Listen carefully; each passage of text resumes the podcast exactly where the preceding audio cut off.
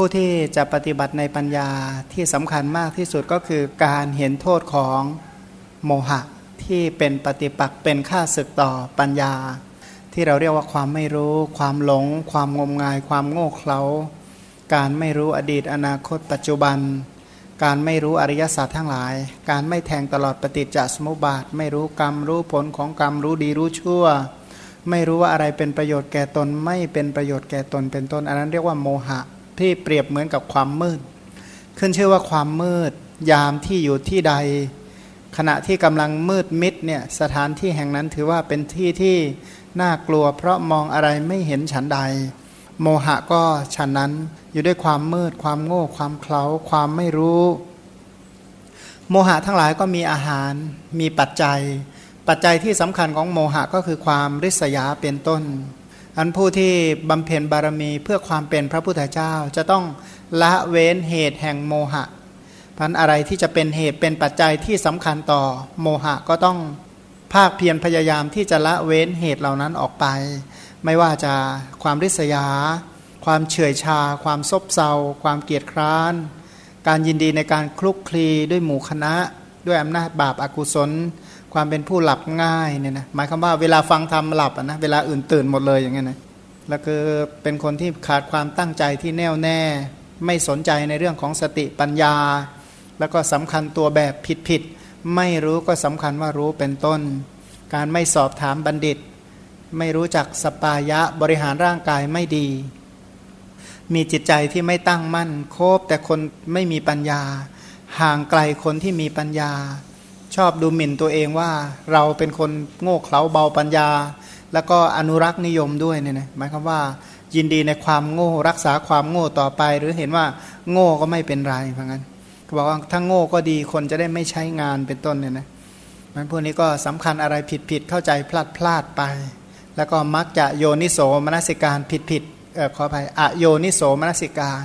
ใคร่ครวญอะไรเพื่อที่จะเสริมเพิ่มพูนมิจฉาทิฐิ ยึดถือแต่วิปริตวิปลาสเข้าใจธรรมะคลาดเคลื่อนนะแล้วก็ถือตัวมาก ไม่สังเวชในฐานะเป็นที่ตั้งแห่งความสังเวชจิตใจกลุ่มรุมอยู่ด้วยนิวรณ์นิวรณ์ทั้งหลายก็ครอบงำพันไอ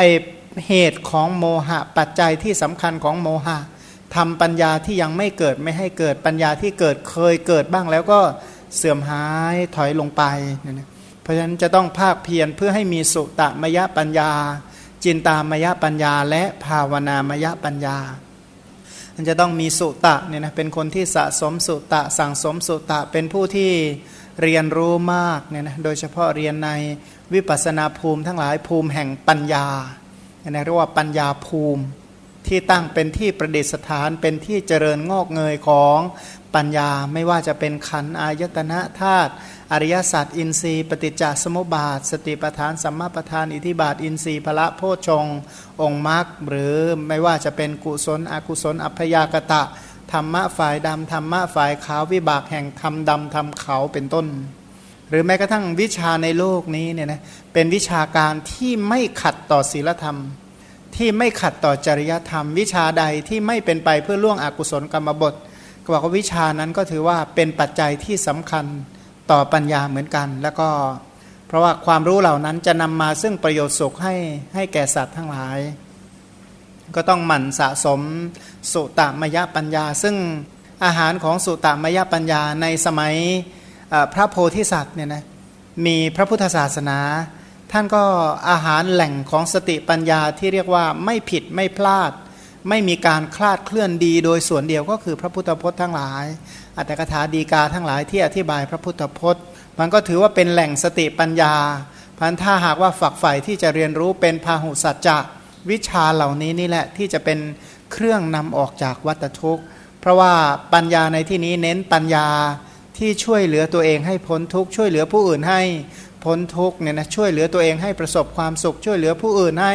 ประสบถึงแต่ความสุขมันก็เป็นปัญญาที่รอบรู้ในคำสอน ถ้าอย่างสมัยใดมีคำสอนของพระพุทธเจ้า สมัยนั้นท่านก็จะภาคเพียรศึกษาคำสอน ยุคใดที่ไม่มีคำสอนของพระพุทธเจ้า ก็สแสวงหาผู้ที่มีสติปัญญาเรียกว่ายอมจ่ายค่าศึกษาเล่าเรียนโดยไม่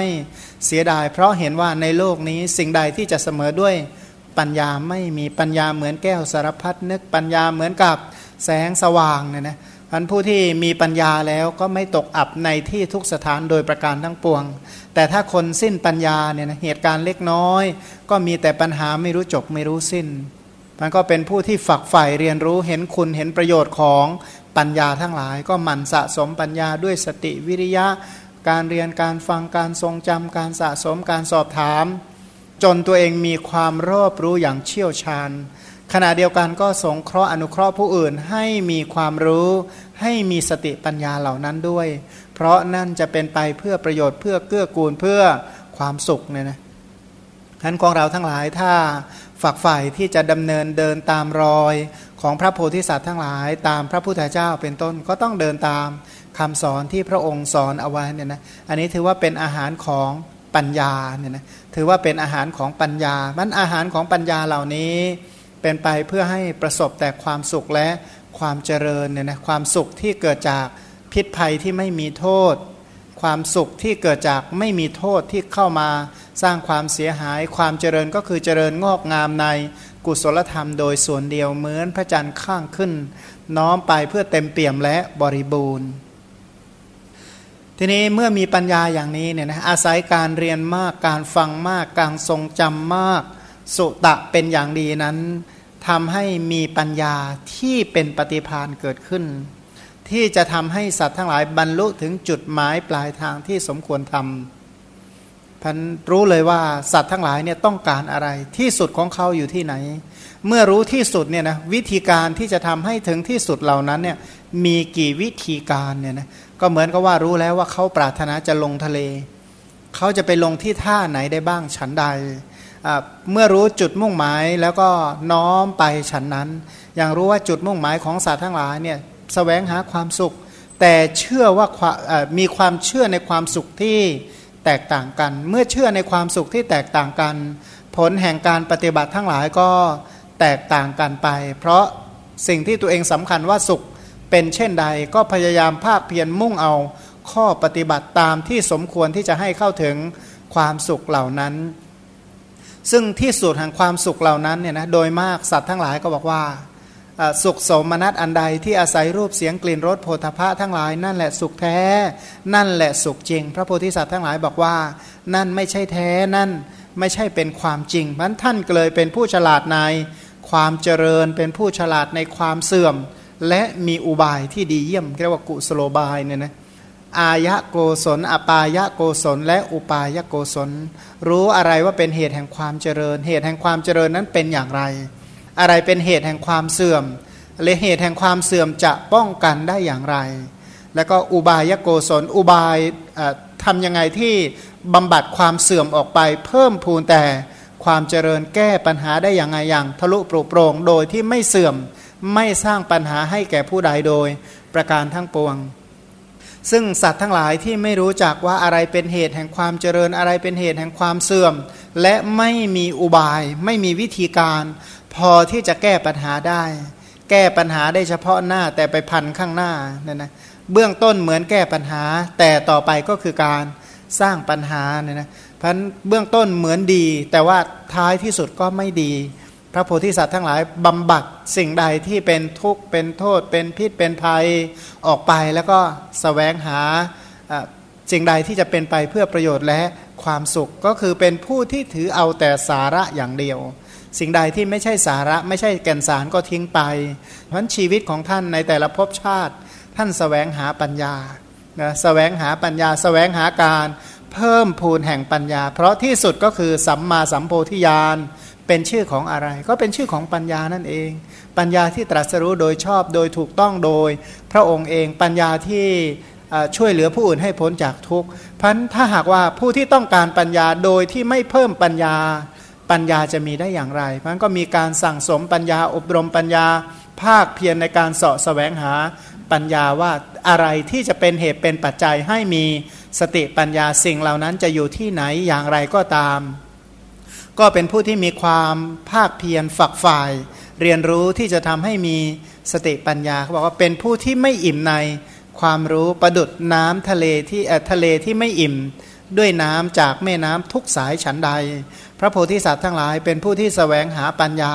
ฉะนั้นไม่เต็มไม่อิ่มไม่พอในเรื่องของความรู้เนี่ยนะเหมือนกับไฟที่ไม่อิ่มด้วยเชื้อไฟเชื้อเพลิงสแสวงหาปัญญาเพิ่มพูนปัญญา ในโลกอันมืดมิดเนี่ยนะสมมติว่าโลกที่มืดมิด แล้วเพิ่มพูนแสงสว่าง คือปัญญาให้มันสว่างเท่าดวงอาทิตย์ยามเที่ยงวันเนี่ยนะถามว่าจะต้องใช้เชื้อเพลิงขนาดไหน จึงจะสว่างขนาดนั้นได้พันทุกอย่างจึงเป็นแหล่งเพิ่มพูนสติปัญญาอะไรที่จะเป็นปัจจัยสำคัญของปัญญา ดังที่กล่าวแล้วว่า พระโพธิสัตว์ทั้งหลายเนี่ยนะท่านท่านมีความสุขอย่างหนึ่งก็คือการได้พบ ระพุทธศาสนา เพราะเป็นแหล่งของปัญญาที่ไม่รู้ไปหาแหล่งไหนที่ที่ดีกว่านี้อีกแล้วที่เรียกว่าเป็นปัญญาที่ผ่านการวิจัยอย่างดีจากพระพุทธเจ้า เพราะเมื่อพบคำสอนของพระสัมมาสัมพุทธเจ้าท่านเหล่านั้นเนี่ยศึกษาคำสอนอย่างไม่อิ่มไม่เบื่อไม่นายเนี่ยนะเรียกว่าเป็นผู้ที่กระหายในการศึกษาคำสอนของพระพุทธเจ้าอยู่ตลอดเวลา เพราะเห็นว่าสิ่งเหล่านี้สามารถเอาไปใช้ ปฏิบัติในชีวิตทั้งพบนี้และพบต่อต่อไปเนี่ยนะแล้วก็เป็นฐานอย่างดีที่จะเพิ่มพูนบารมีทั้ง 10 ประการของท่าน เพราะว่าอาศัยแนวทางทิศทางคำสอนที่พระพุทธเจ้าตรัสรู้ เป็นเหตุเป็นปัจจัยให้ท่านเนี่ยภาคเพียรที่จะบำเพ็ญบารมีทั้ง 10 ประการ คือพระโพธิสัตว์นั้นก็คือผู้ที่ปรารถนาจะตรัสรู้เช่นกับ ระพุทธเจ้าพันจะต้องศึกษาเรียนรู้ว่าสิ่งที่ตัวเองจะตรัสรู้ต่อไปในอนาคตเนี่ยคืออะไรเนี่ยนะก็อาศัยคำสอนของพระพุทธเจ้าเนี่ยทำให้รู้ว่าเป้าหมายที่สุดสุดท้ายเนี่ยคืออะไร เมื่อรู้อย่างนั้นเข้าเนี่ยนะแล้วท่านจะปฏิบัติเพื่อให้เข้าถึงจุดมุ่งหมายเหล่านั้นได้อย่างไรพราพระโพธิสัตว์ทั้งหลายจึงเพลิดเพลินในพระพุทธคุณเป็นต้น เพื่อให้รอบรู้ว่าเหตุแห่งความเป็นพระสัมมาสัมพุทธเจ้า คืออะไร คุณของพระพุทธเจ้าคืออะไร ปฏิบัติเพื่อความเป็นพระพุทธเจ้าเป็นเช่นใด เมื่อตรัสรู้เป็นพระพุทธเจ้าแล้ว จะต้องทำกิจอะไรบ้าง เพราะสุตมยปัญญาในการเรียนรู้ของท่านนั้น จึงเต็มที่และบริบูรณ์เพราะเมื่อความรู้ภาคเพียรอย่างเต็มที่ ก็เรียกว่าเป็นผู้ที่มีอัธยาศัยในคำสอนอย่างเต็มที่ เรียกว่าอัธยาศัยในพระธรรม อย่างน้อยที่สุดมีอัธยาศัยใน กุศลกรรมบทสิบเพราะรู้ดีรู้ชั่วอยู่แล้วพันท่านจึงทำทุกอย่างเพื่อที่จะปกปักรักษากุศลกรรมบทสิบทุ่มเททุกอย่างเพื่อให้ได้ฌานเพื่อให้ได้สมถะและวิปัสสนาโดยที่ไม่อาลัยอาวรเรื่องอื่นเรียกว่าไม่มีข้อแม้ ไม่มีกติกายอมทุ่มเททุกอย่างแม้แต่ชีวิตก็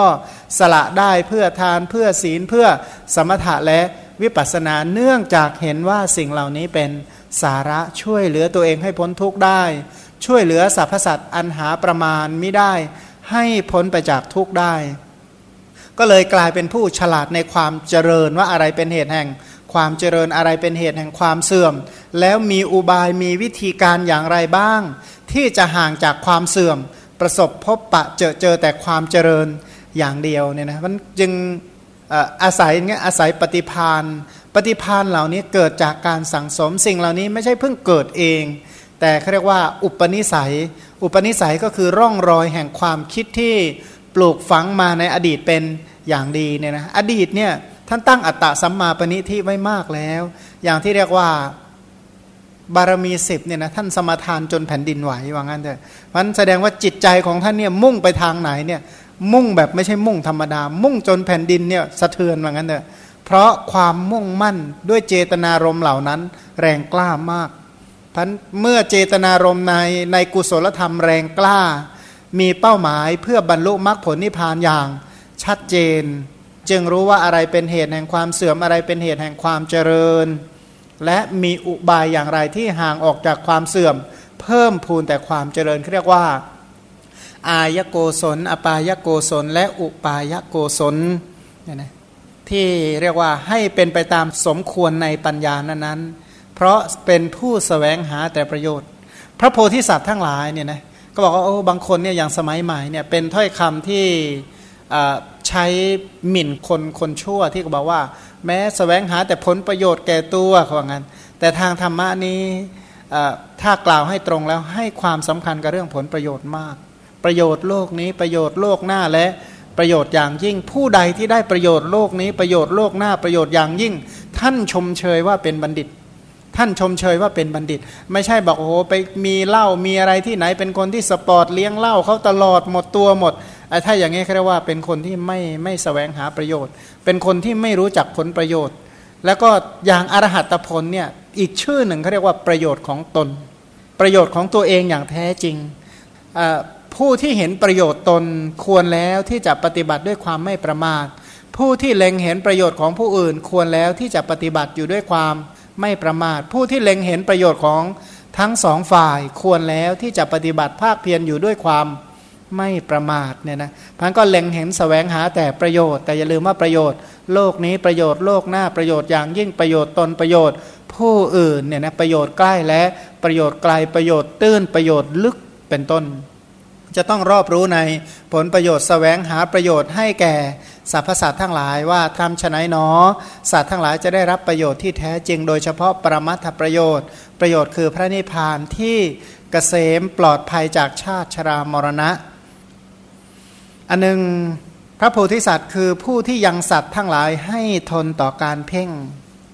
หรืออีกในหนึ่งอะตัวท่านเองเนี่ยนะเป็นผู้ที่ผู้เด็กในหนึ่งเขาบอกเป็นนักคิดนะ เรียกว่าด้วยการวิตกถึงอาการแห่งสภาวะธรรม มีขันเป็นต้นพึงให้เกิดจินตามายาปัญญา ก็คือเป็นนักคิดมากมาย แต่ไม่ใช่คิดแบบคิดเรื่อยเปื่อยคิดมั่ว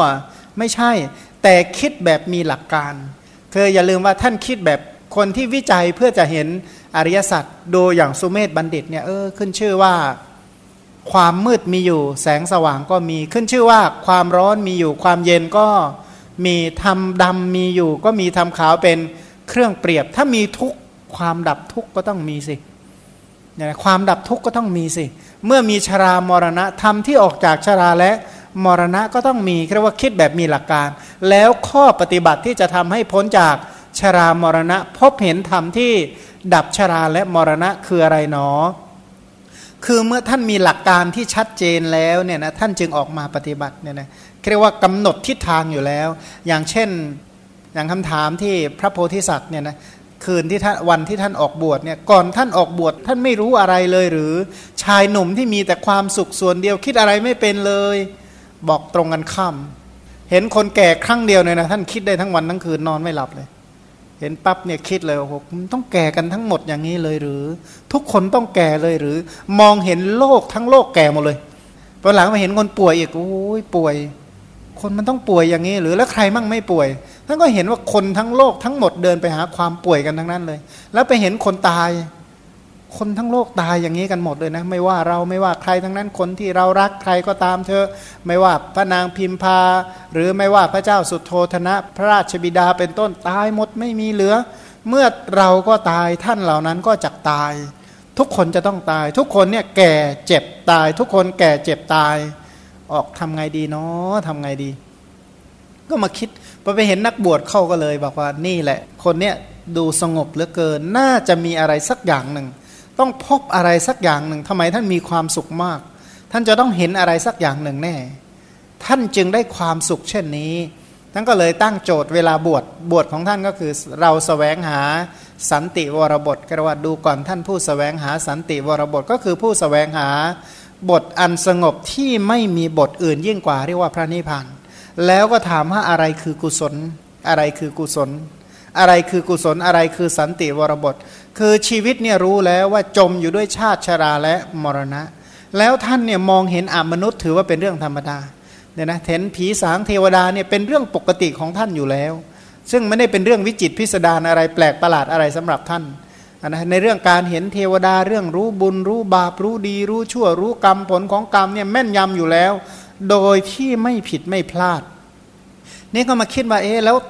ทำที่สงบทุกเนี่ยมีอยู่แน่ ข้อปฏิบัติที่จะทำให้สงบทุกเนี่ยมีอยู่แน่ แล้วสมัยนั้นเนี่ยใครเก่งที่สุดนะใครเก่งที่สุดแหล่งของปัญญา แหล่งของนักปราชญ์อยู่ที่ไหนอันพระองค์ก็เลยสแสวงหามาที่เมืองราชครึก เมืองราชครึกดินแดนราชครึกรัฐพิหารในสมัยนั้น ถือว่าแหล่งของนักปราชญ์แหล่งของผู้มีปัญญาเนี่ยนะแหล่งของผู้มีฤทธิ์ทั้งหลายท่านก็เลยเรียกว่าดิ่งตรงมาทางเมืองราชครึกมามาสแสวงหา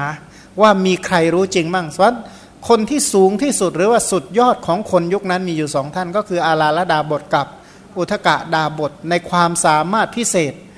หลายแห่งก็ไม่ได้ชื่นชมว่าท่านเหาะได้อะไรได้ แต่โดยคุณสมบัติของอาลาละดาบทนั้นเหาะได้นั่นนะเพราะมีสมาบัติ8เนี่ยนะมีสมาบัติ8รองรับอภิญญาได้พันอิทธิฤทธิ์ทั้งหลายเนี่ยท่านทำได้แต่ว่าไม่ได้กล่าวเอาไว้พัน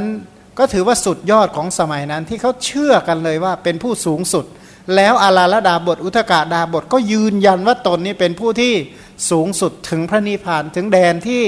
สงบพระองค์ก็ไปเรียนเรียนอยู่ไม่กี่วัน แล้วก็ปฏิบัติตามก็ทำได้ทั้งหมดบอกไม่ใช่ ไม่ใช่ ที่ไม่ใช่เนี่ยก็เนื่องจากมีหลักการที่ชัดเจนเพราะถ้าไม่มีหลักการชัดเจนตั้งแต่แรก ใครที่ได้ปฐมฌานบางพวกบอกนี่แหละนิพพาน บางพวกทุติยฌานบอกนิพพานคืออะไรสงบ นิ่งเลยนะ นั่นแหละใช่เลย บางทีเนี่ยแค่นิ่งแบบไม่ได้คิดเรื่องอะไรก็เลย นึกว่านิพานก็มี บางคนนิ่งแบบมีกรรมฐาน บางคนนิ่งแบบปฐมฌานทุติยฌานเป็นต้น ซึ่งไม่ใช่พระนิพาน แต่สำคัญว่าเป็นพระนิพพานซึ่งไม่ใช่พันผู้ที่สั่งสมปัญญามาอย่างเพียงพอ แยกแยะอะไรไม่เป็นเนี่ยนะ โดยเฉพาะวิจัยที่จะให้เห็นอริยสัจอาศัยความนิ่งแล้วเห็นอริยสัจนี้เห็นได้อย่างไร เป็นต้นนั้นถ้าไม่ไม่มีการใคร่ครวญไม่มีการเพ่ง ไม่มีการศึกษาเรียนรู้ในขันธาตุอายตนะสัจจะอินทรีย์ปฏิจจสมุปบาทอย่างเพียงพอเนี่ยมันหลงไปหมดเลย มันงมงายไม่ออกคิดจะไปยังไง มายังไงไปยังไง ไม่รู้แม้แต่อย่างเดียวเลยเนี่ยนะเ